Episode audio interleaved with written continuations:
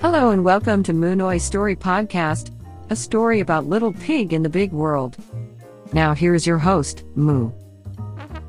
สวัสดีครับ กลับมาพบกันทุกคืนวันจันทร์นะครับ กับผมหมูเจ้าของเว็บบล็อกหมูน้อย diary com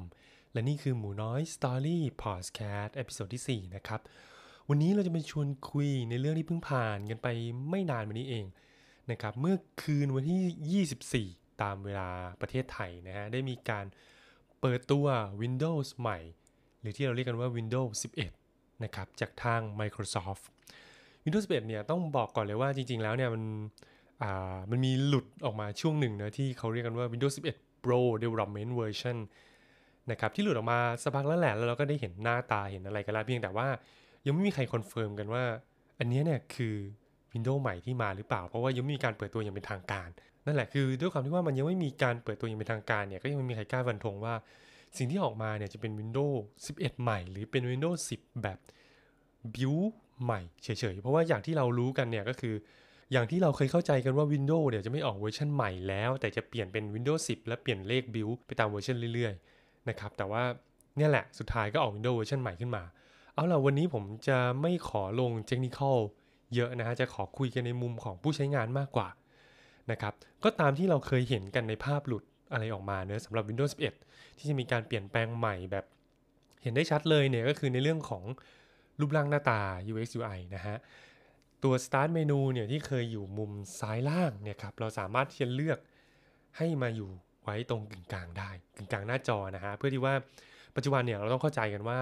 จอมอนิเตอร์ที่เราใช้ต่อโน้ตบุ๊กต่อ PC อะไรเนี่ยครับปัจจุบันเนี่ยเราใช้จอที่ค่อนข้างใหญ่ นะเทรนด์จอใหญ่จอโค้งกว้างอะไรเนี่ยกำลังมาแรง เพราะฉะนั้นสิ่งการที่เอาตัว Start เมนูเนี่ยจากเดิมที่อยู่มุมซ้ายล่างเนี่ยครับมาไว้ตรงกลางเนี่ยมันเป็นการตอบโจทย์ที่ทำมาเพื่อรองรับตัวจอมอนิเตอร์ที่มีขนาดใหญ่ ที่ทำให้เราสามารถจัดการเปิดปิดแอปเรียกใช้งานอะไรเนี่ยได้ง่ายมากยิ่งขึ้น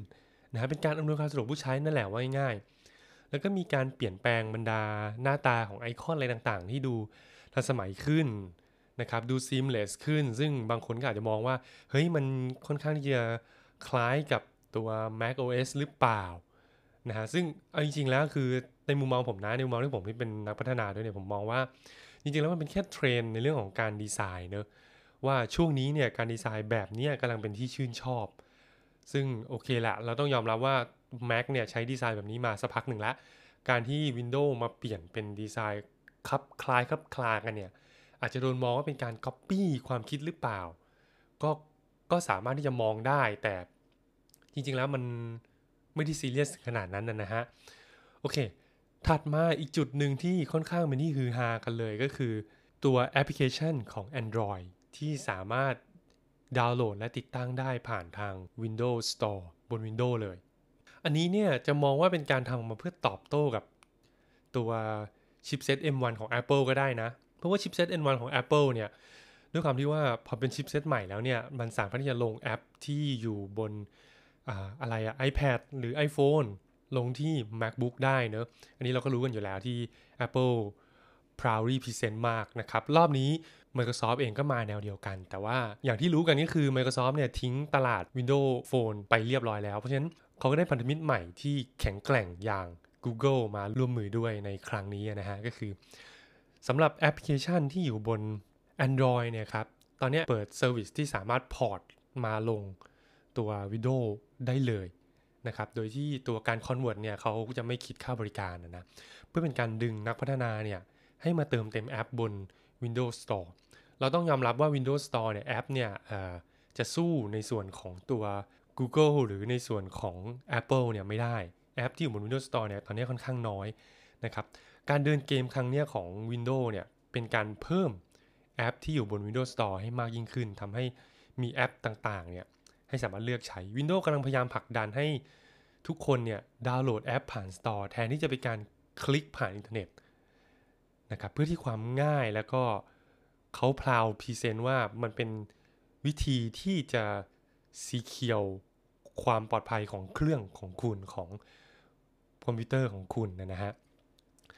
ถัดมาสิ่งที่ Windows Proudly Present อีกตัวหนึ่งก็คือเกมนะครับ เขาบอกว่า Windows 11 เนี่ย เป็น Windows ที่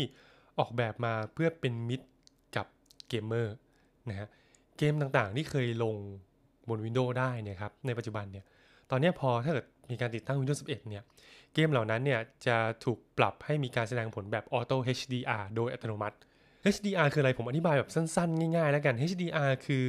ความสามารถในการแสดงผลในส่วนที่มีแสงเยอะๆนะครับในฉากที่มีแสงเยอะๆ แล้วก็ในฉากที่มืดมากๆเนี่ยที่แต่เดิมเนี่ย detail เวลา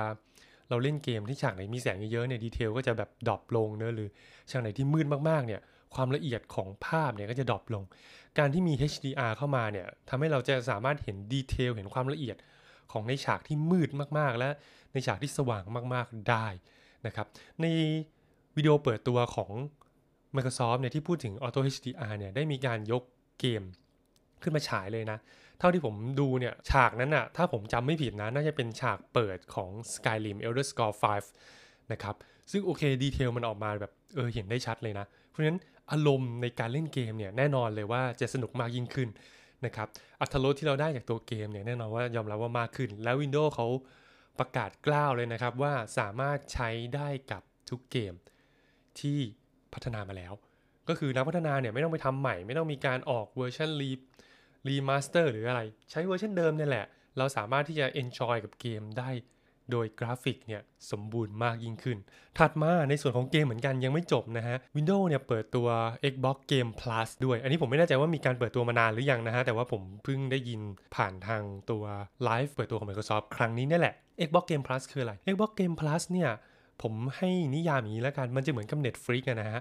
ก็คือเป็นการจ่าย subscription เป็นรายเดือน แล้วเราเนี่ยสามารถเข้าถึงคลังเกมต่างๆ ที่สามารถเล่นบน PC ได้อะนะครับ แล้วก็สามารถติดตั้งแล้วก็เล่นได้เลย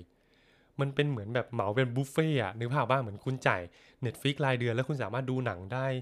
ทุกเรื่องที่อยู่บนคลังของ Netflix อันนี้ก็เหมือนกัน คุณจ่าย subscription รายเดือนเนี่ย คุณสามารถเล่นเกมได้ทุกเกมเลย ที่มีอยู่บนคลังของ Xbox Game Pass แล้วก็เท่าที่เขามา present ในวิดีโอ present แล้วก็ใน demo ที่เขาโชว์ให้ดูนะครับ ก็มีเกมที่ค่อนข้างที่จะเยอะพอสมควรนะ แต่ผมได้ข่าวมาเหมือนกันว่า ประเทศไทยของเราเนี่ยยังไม่อยู่ในเอ่อ region ที่รองรับ Xbox Game Pass อันนี้เราก็ต้องรอดูกันต่อไปว่า อีกนานแค่ไหนกว่าการที่ไทยเนี่ยจะสามารถสมัคร Xbox Game Pass ได้เป็นของตัวเองนะครับ จริงๆแล้วใน Xbox Game Pass เนี่ยนอกจาก ฟังก์ชัน subscription รายเดือน แล้วเราสามารถเล่นเกมในทุกเกมในนั้นเนี่ยยังมีอีกฟังก์ชันหนึ่งที่น่าสนใจนะ ก็คือในเรื่องของการ seamless cross platform อันนี้ผมยังไม่เห็นดีเทลแบบชัดๆนะ แต่ว่ามีการคาดเดากันจากคนที่ดูวิดีโอเปิดตัวของทาง Microsoft เนี่ยทางนักพัฒนาและก็นักวิจารณ์หลายคนเนี่ยมีการคาดเดากันนะว่าไอการ seamless cross platform เนี่ยน่าจะเป็นการแชร์เซฟกัน หมายความว่าไงครับ หมายความว่า สมมุติคุณเล่นเกมเกมหนึ่งบน Xbox ใช่ไหมเล่นไปปุ๊บคุณเซฟเอาไว้ แล้วคุณสามารถเล่นเซฟนั้นน่ะต่อได้บน PC เว้ย คือคุณเล่น Xbox เสร็จปุ๊บคุณย้ายมาเล่นบน PC ต่ออ่าแล้วคุณสามารถเล่นต่อจากของเดิมได้เลย อันนี้ก็เป็นอะไรที่แบบว่า เออค่อนข้างที่จะ จะเรียกว่าไงดีอะเป็นอำนวยความสะดวกอย่างหนึ่งแต่แต่ในส่วนตัวผมเองเนี่ยผมยังมองไม่เห็นประโยชน์เท่าไหร่นะ คือผมอาจจะไม่ใช่สายเกมเมอร์แบบฮาร์ดคอร์ที่ อาจจะมองเห็นตัวประโยชน์จากตรงเนี้ยผมก็เลยยังยังยังไม่ค่อยว้าวกับตรงนี้เท่าไหร่แต่ว่าคนที่เป็นเกมเมอร์เนี่ยบางคนเขาค่อนข้างว้าวอยู่ อันนี้อาจจะมาแชร์กันได้นะว่าเออในมุมมองของคนที่เล่นเกมแบบเป็นเกมเมอร์ฮาร์ดคอร์เนี่ยคิดยังไงกับฟังก์ชันแบบนี้นะครับ อีก topic หนึ่ง topic สุดท้ายที่ผมจะมาพูดละนี่ผมสรุปมานะจริงๆมันมีอะไรเยอะกว่านี้เลย นั่นคือเรื่องของการกินไฟน้อยลงเขาเคลมเลยอันนี้เป็นอย่างแรกที่ Apple พูด พูดอย่างแรกเลยนะ ตอนที่เปิดตัวใน Windows 11 เนี่ยไม่ใช่ Apple สิ ใน Microsoft เนี่ย พูดเป็นอย่างแรกเลยตอนเปิดตัว Windows 11 ว่า Windows 11 เนี่ย ถึงแม้ว่าเราจะไม่ใช่โน้ตบุ๊กแต่ว่าเราจะทำให้แบตเตอรี่เนี่ย สามารถทำงานได้นานขึ้น นั่นหมายความว่าอะไร นั่นหมายความว่า Windows 11 เนี่ยครับ จะกินไฟน้อยลง เขา build OS มาเพื่อประหยัดไฟ ซึ่งเป็นอะไรที่โอเคค่อนข้างค่อนข้างว้าว เพราะว่าเราต้องเข้าใจกันก่อนว่าตัวโน้ตบุ๊กที่ลง Windows เนี่ยครับ ถ้าเป็นโน้ตบุ๊กโดยทั่วไปอะนะไม่ใช่แบบ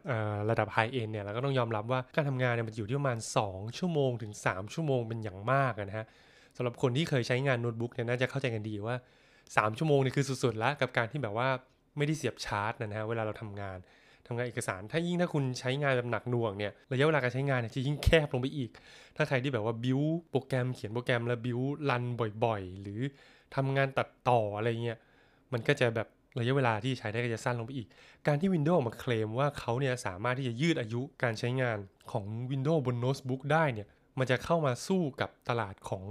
ทาง Apple ที่ MacBook พยายามเคลมมาตลอดในเรื่องของอระยะการใช้งานแบตเตอรี่ที่จะ 10 ชั่วโมงบ้าง 12 ชั่วโมงบ้างอะไรอย่างเงี้ย Windows ก็เลยพยายามที่จะขยายระยะเวลาการใช้งานออกไป ซึ่งผมมองว่าถ้าอันนี้เนี่ยมันทำได้จริงอะนะ ต้องมาดูกันว่า ขยายไปได้มากน้อยแค่ไหนแล้วมันมันเป็นการปิดจุดอ่อนของของโน้ตบุ๊ก Windows ไปได้แบบเยอะพอสมควรเลยแหละ โอเคสำหรับเทปนี้เนี่ยเดี๋ยวผมจะขอจบไว้ที่เพียงเท่านี้แล้วกัน ผมจะพยายามไม่ลงเรื่องเทคนิคมากนะครับ เดี๋ยวไว้ผมอาจจะทำเป็นอ่าพอดแคสต์แยกอีกอันหนึ่งแล้วกันเป็น Special Corner สำหรับอะไรที่มันลง detail ในเรื่องของเทคนิคเยอะๆนะฮะเดี๋ยวผมขอไปหาข้อมูลเพิ่มเติมในส่วนของเทคนิคก่อนแล้วกัน ถ้าเกิดว่ามันมี มากพอเนี่ยผมอาจจะจัดเป็น session แยกอีกอันหนึ่งนะครับสำหรับวันนี้เนี่ยเดี๋ยวผมขอตัดจบ แต่เพียงเท่านี้แล้วกันตอนนี้ก็มา 10 กว่านาทีละ โอเค แล้วไว้เจอกันใหม่ episode หน้า สวัสดีครับ